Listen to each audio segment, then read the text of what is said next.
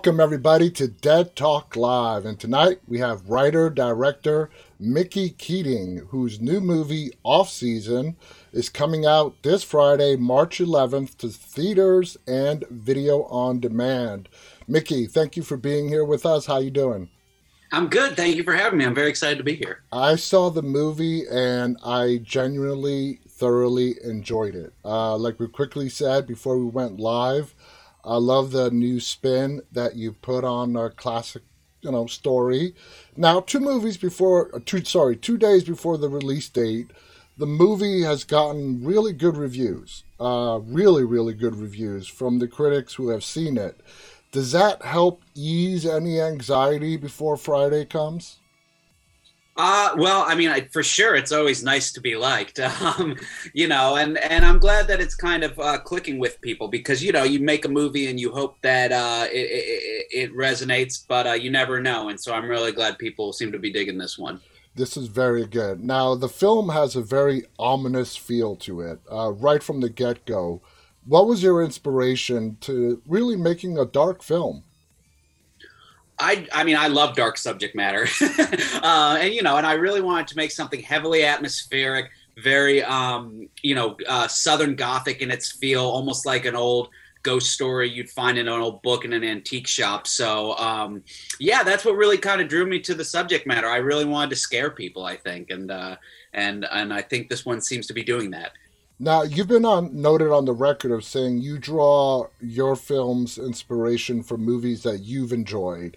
Mm-hmm. It, did that hold true for off season? Did you have any prior movies that you've seen that really inspired you to write and direct this?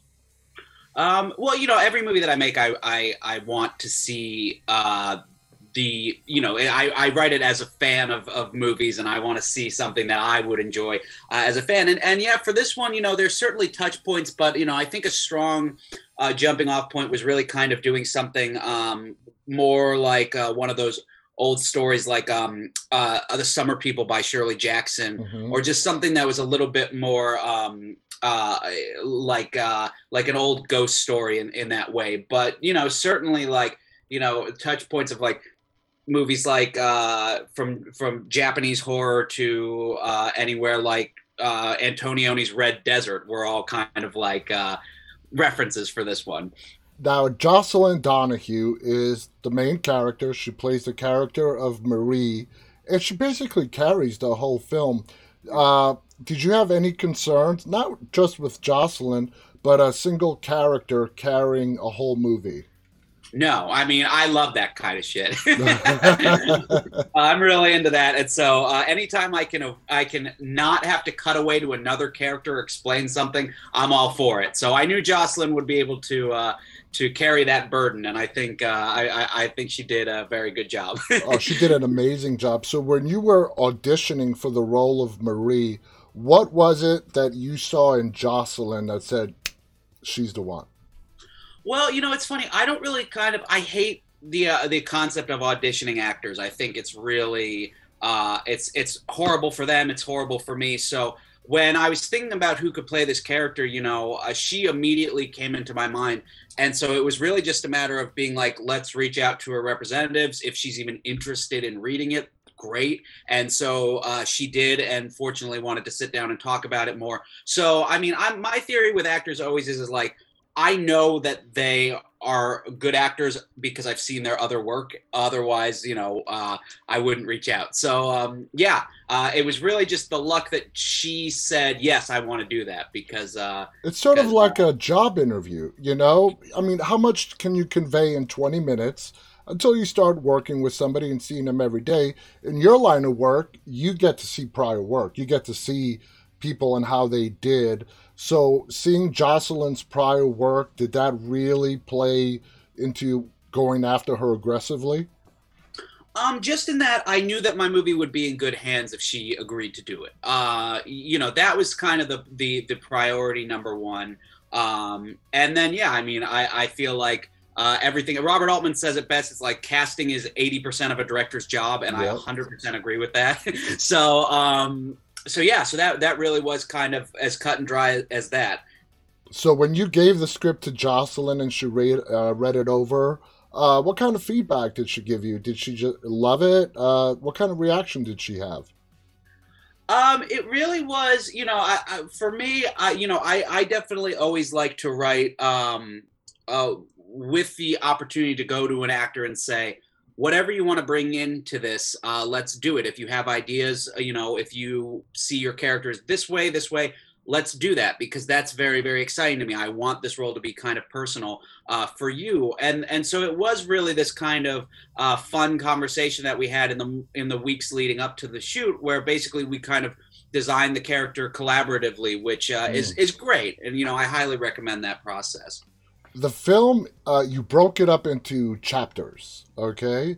Uh, which is great. It's done in tv shows. It's done in movies. Is that is that something you decided during the script writing process, or did you come up with the idea in post production?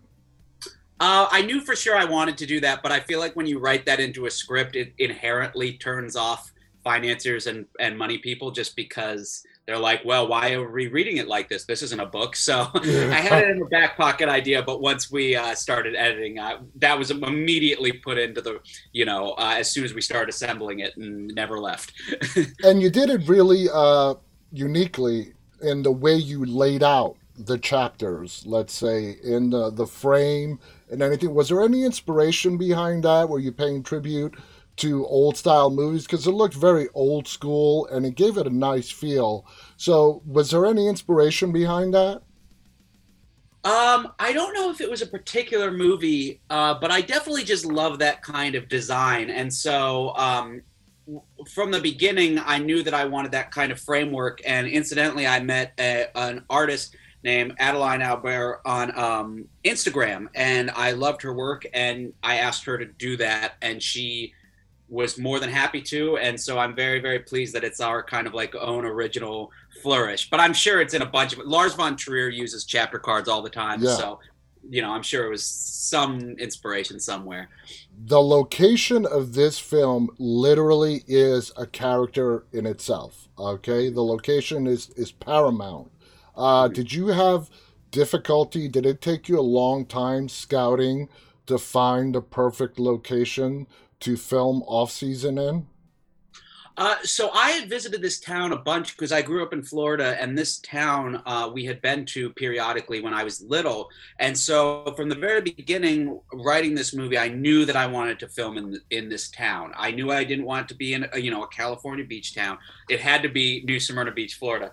Um, so really, the process was just going down and scouting it multiple times. I think the hardest thing to accomplish was getting permission to film on the bridge because that's a fully functional bridge that actually its job is to raise and lower when boats go underneath it. But once we were able to get that, then I knew everything else would be, uh, you know, fall into place. Uh, so it wasn't that they were more than accommodating, and I'm very, very thankful because you never know, especially dragging an entire crew from LA. Uh, you, you never know. now, like I said, the location is paramount uh, the cinematography, the mist, the fog. Uh, there's not that. I mean, Florida. I'm familiar with Florida weather, uh, so I assume the fog, the mistiness, that was all man-made for the appeal of the cinematography. Am I correct? A hundred percent, and it was really, really difficult to wrangle. We wrestled uh, mist and fog every single day of ev- and every shot, it every minute. It was I do not recommend doing it. but it was paramount. It needed mm-hmm. to be done for this film. Mm-hmm. 100%.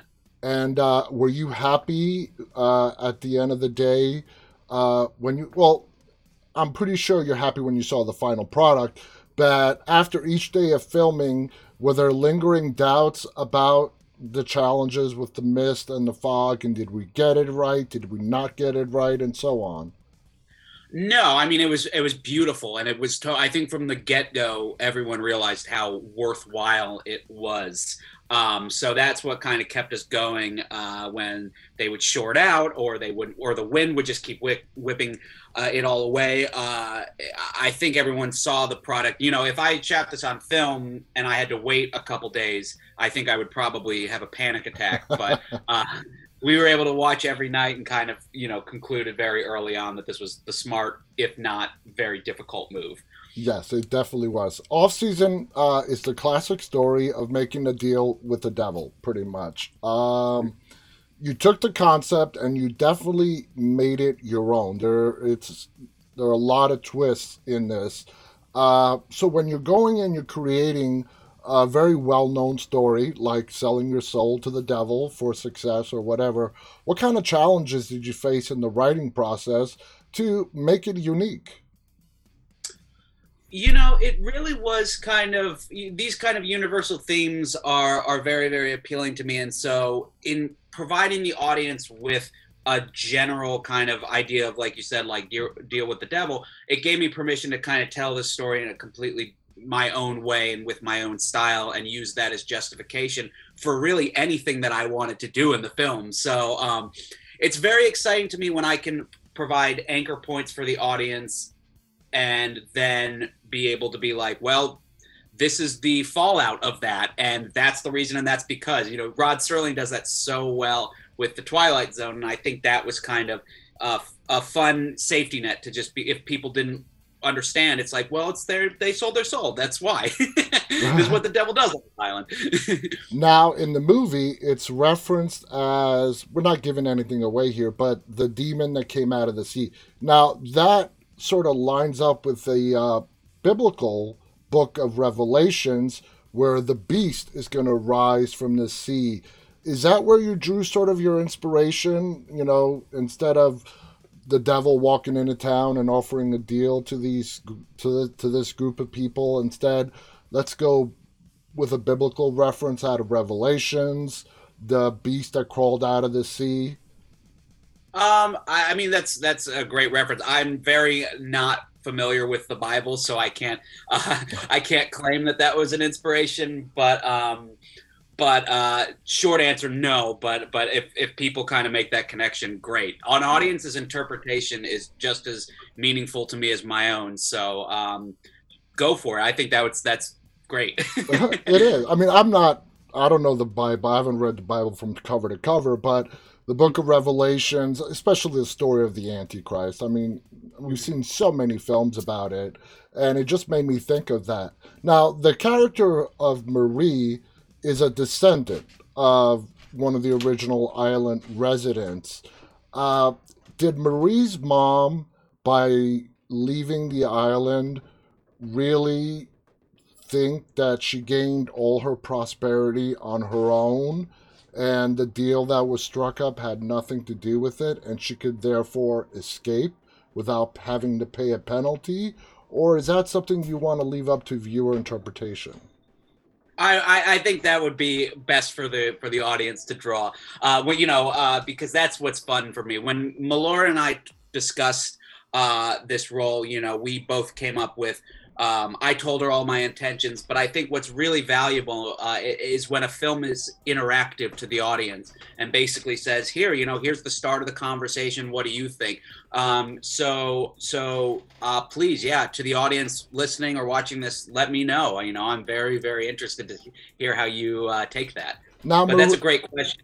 Now, Marie never made this bargain. She's a descendant of one of the mm-hmm. people that made this bargain, but yet you know, we find out that she has to pay a price. Why was that so critical for you to put in there? That the sins of the parents have to be paid by the children as well.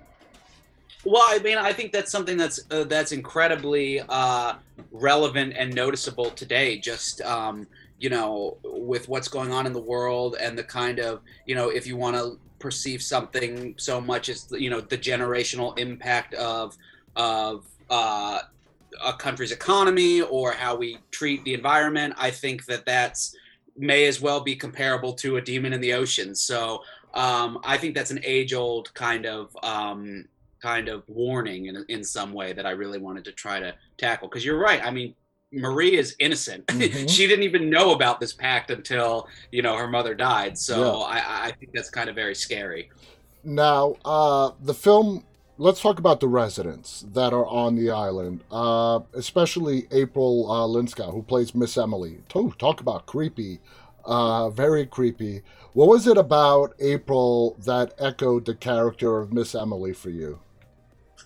Um, she's just an incredibly sweet person, and uh, it was it was really uh, the, when we got this kind of list of actors who were local. It was very important to me to cast kind of local characters uh, in the film because you know when you ship everyone from Hollywood, I feel like there's immediately a level of you know phoniness, yeah. uh, and so I was I was so taken by her look and her eyes, and she she speaks with just the gentlest voice, and I thought that was really really appealing, and um, and yeah, I think this is her first feature film, so I'm very wow.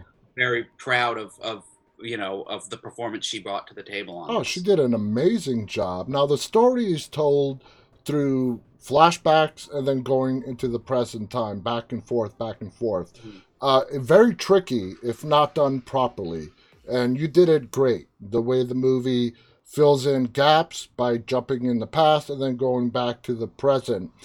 Did you find that challenging? Were there any headaches when you were piecing it together in the end in post production uh, and putting which flashback where in the sequence of the film?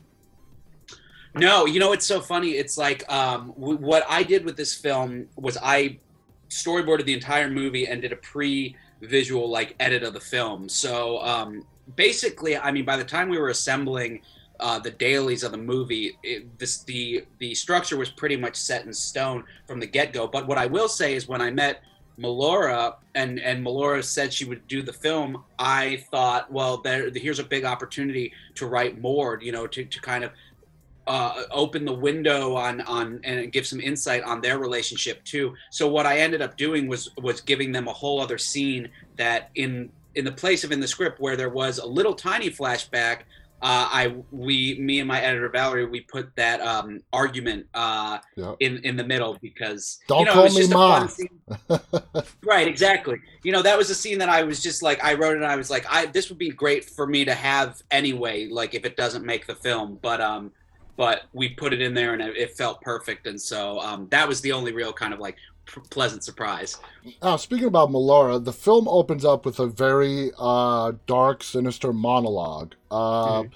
That will leave audiences scratching their heads. It gets explained as the movie goes on. What made you decide to start the film off that way? I just, you know, I, I really wanted to um, to I I don't know. It just felt kind of right, and it was written into the script.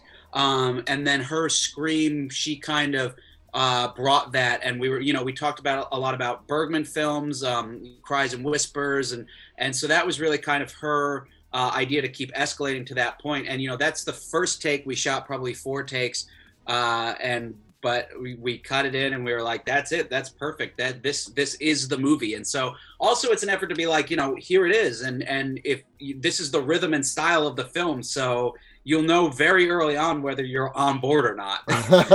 That's absolutely true.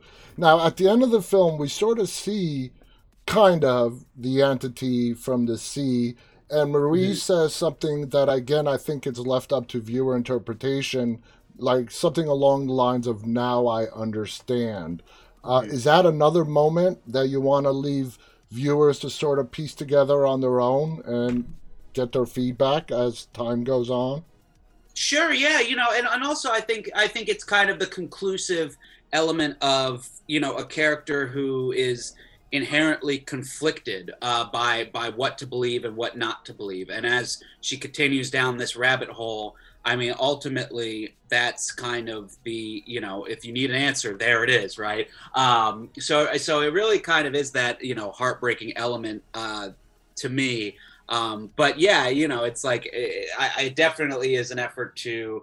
I love hearing um, what the audience will say back, you know, and in, in, in, their own interpretations. Uh, going back to the residents who we do see throughout the film, are they all local to the area?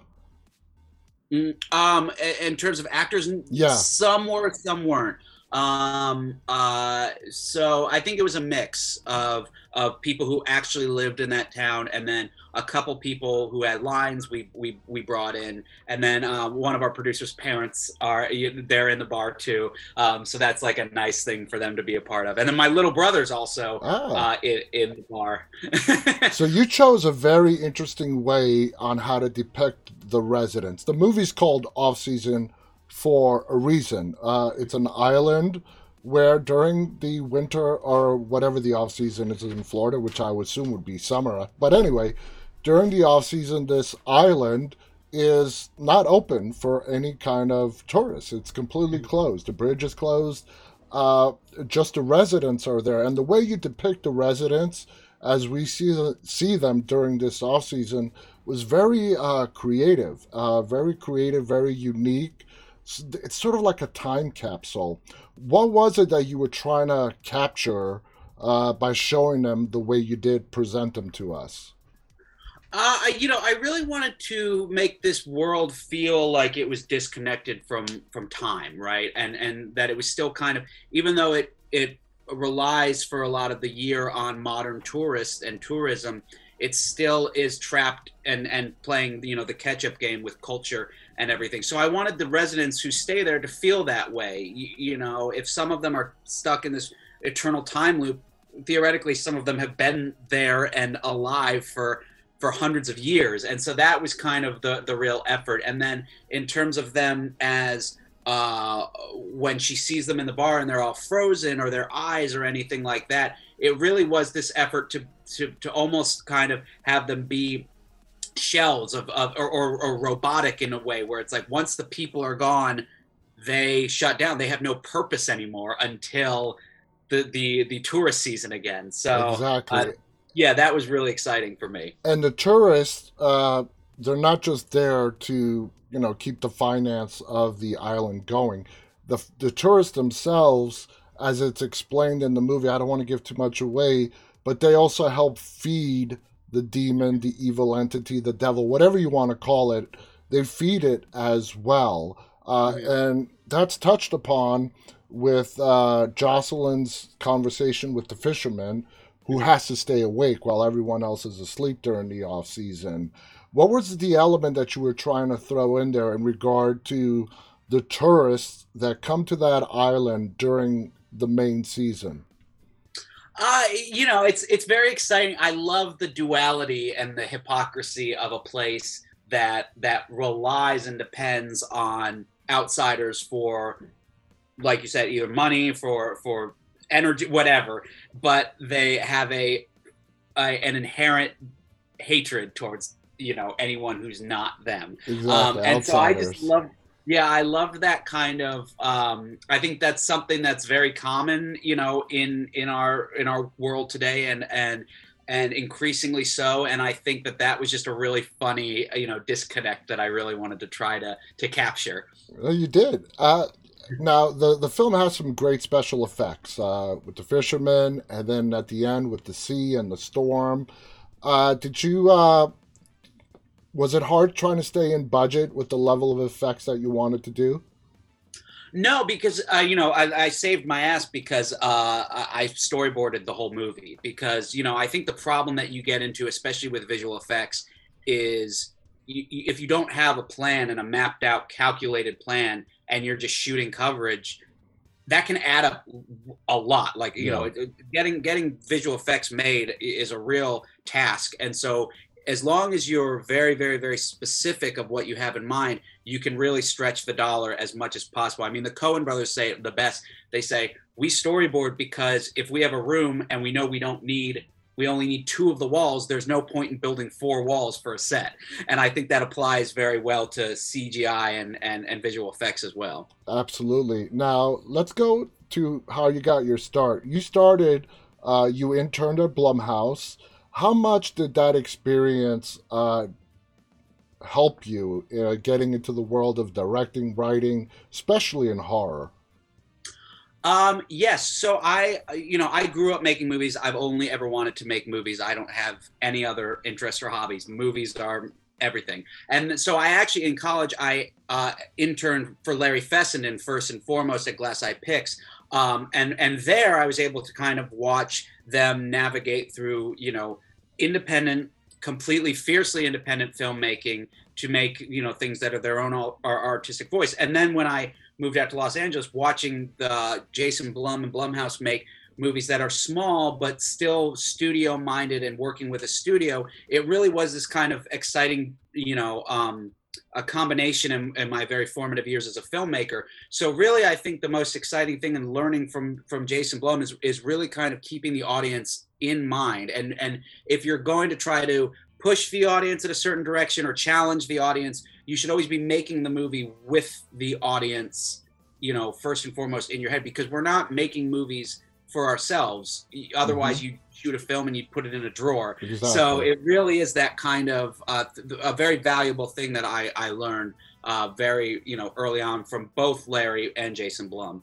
Now, when it comes to horror, obviously you could tell by your filmography, you're a horror fan. You're, you know, you love the genre. Uh, when it comes to writing and directing, which of the two is, do you find more, I don't know, creative in talking about? Because we all know horror is a great platform for social commentary. Uh, do you love like the writing aspect, uh, or do you love it when it comes time to get behind that camera? Um, I really love them both, and I see them both as you know they they are interlocked for me. Um, you know, I I think that directing is is I, I almost say I like black out when I'm directing because you know you just put your nose to the ground you just have to make it happen. You're negotiating with time and elements and a whole bunch of other things. So writing really is i write every day. I love writing. Um, but the challenge of that is like you don't know whether what you're writing will ever see the light of day. So for me i i think that i you know i probably would be hard pressed to because directing is so challenging in a, so many ways. I don't think i would would just voluntarily direct other material. Uh, i write for my i direct what i write. Mm-hmm. um, but writing you know I, I feel like i could you know write for anybody really because i just love doing it. But um but yeah, so that's kind of that. They definitely do have a, a an equal balance for me, and then I love editing. Uh, and then you know the, the the most stressful moment for me is when the movie's actually coming out and you're seeing how people respond to it. Yeah, because you're out of control at that point. It's not sure, it's yeah. not up to you. Now, horror. You being such a horror fan, do horror ideas when it come times to when it does come time to write a script? Do you feel they naturally flow to you? I mean, everybody gets writer's block and whatnot, but do you find yourself, uh, especially writing horror, that you really the ideas really come to you easily? Not easily, but free flowing.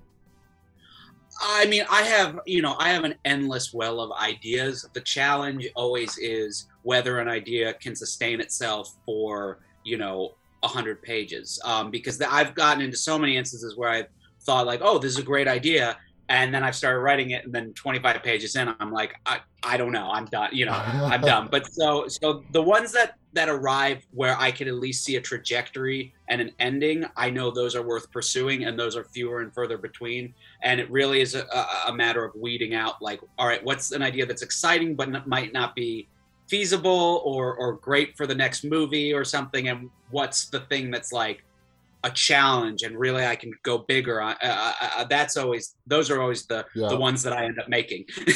now, as your career progresses, uh, are you happy just being in the horror genre and making horror films, which is a great. I mean, horror is amazing. The fan base is amazing. There's loyal. They're dedicated. Uh, or down the line, do you see yourself expanding more, let's say, into sci-fi, action, or whatever, when it comes to your writing and directing?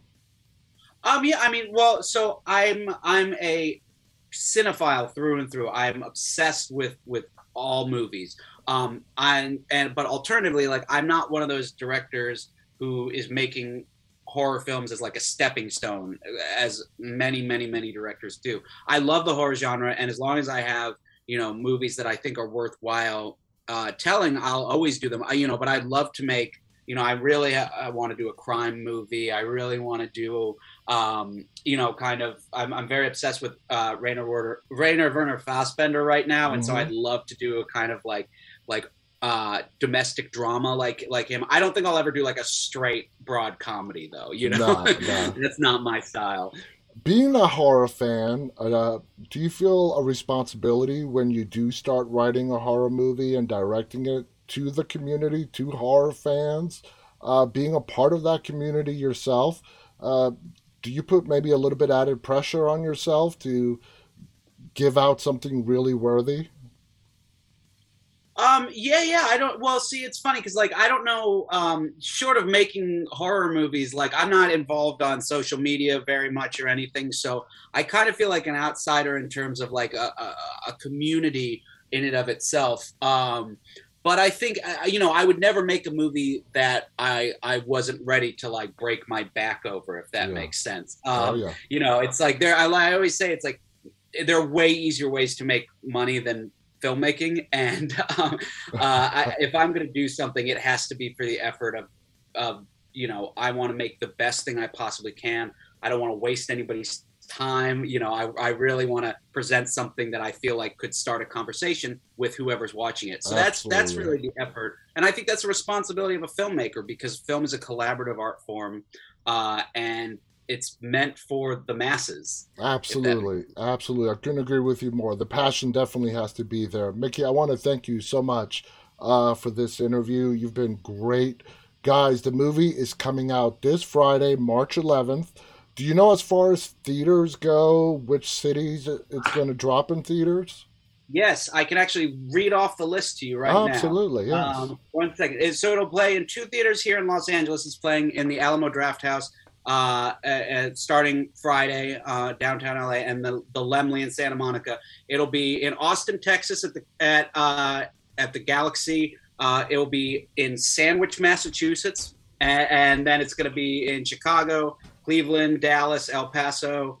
Two two screenings in Houston, Lubbock, Texas, uh, Minneapolis, uh, uh, New York and New Jersey, and then Seattle, and then on the 15th it'll be coming to the Alamo Drafthouses at uh, in Denver and San Francisco. Nice. That's a pretty nice release right there. And it's coming out the same day to video on demand. Should people expect it like Vudu, Amazon Prime Video to rent or buy, and all the other platforms that people may choose?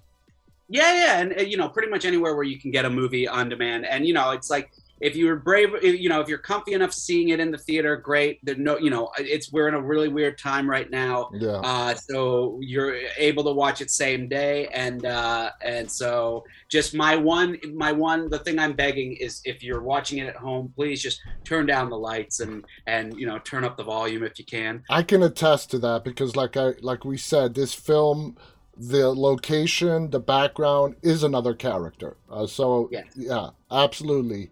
Turn off the lights, and you'll you'll love this movie. Mickey, I want to thank you so much. I want to thank our audience for tuning in. Check out Offseason; it's coming out this Friday.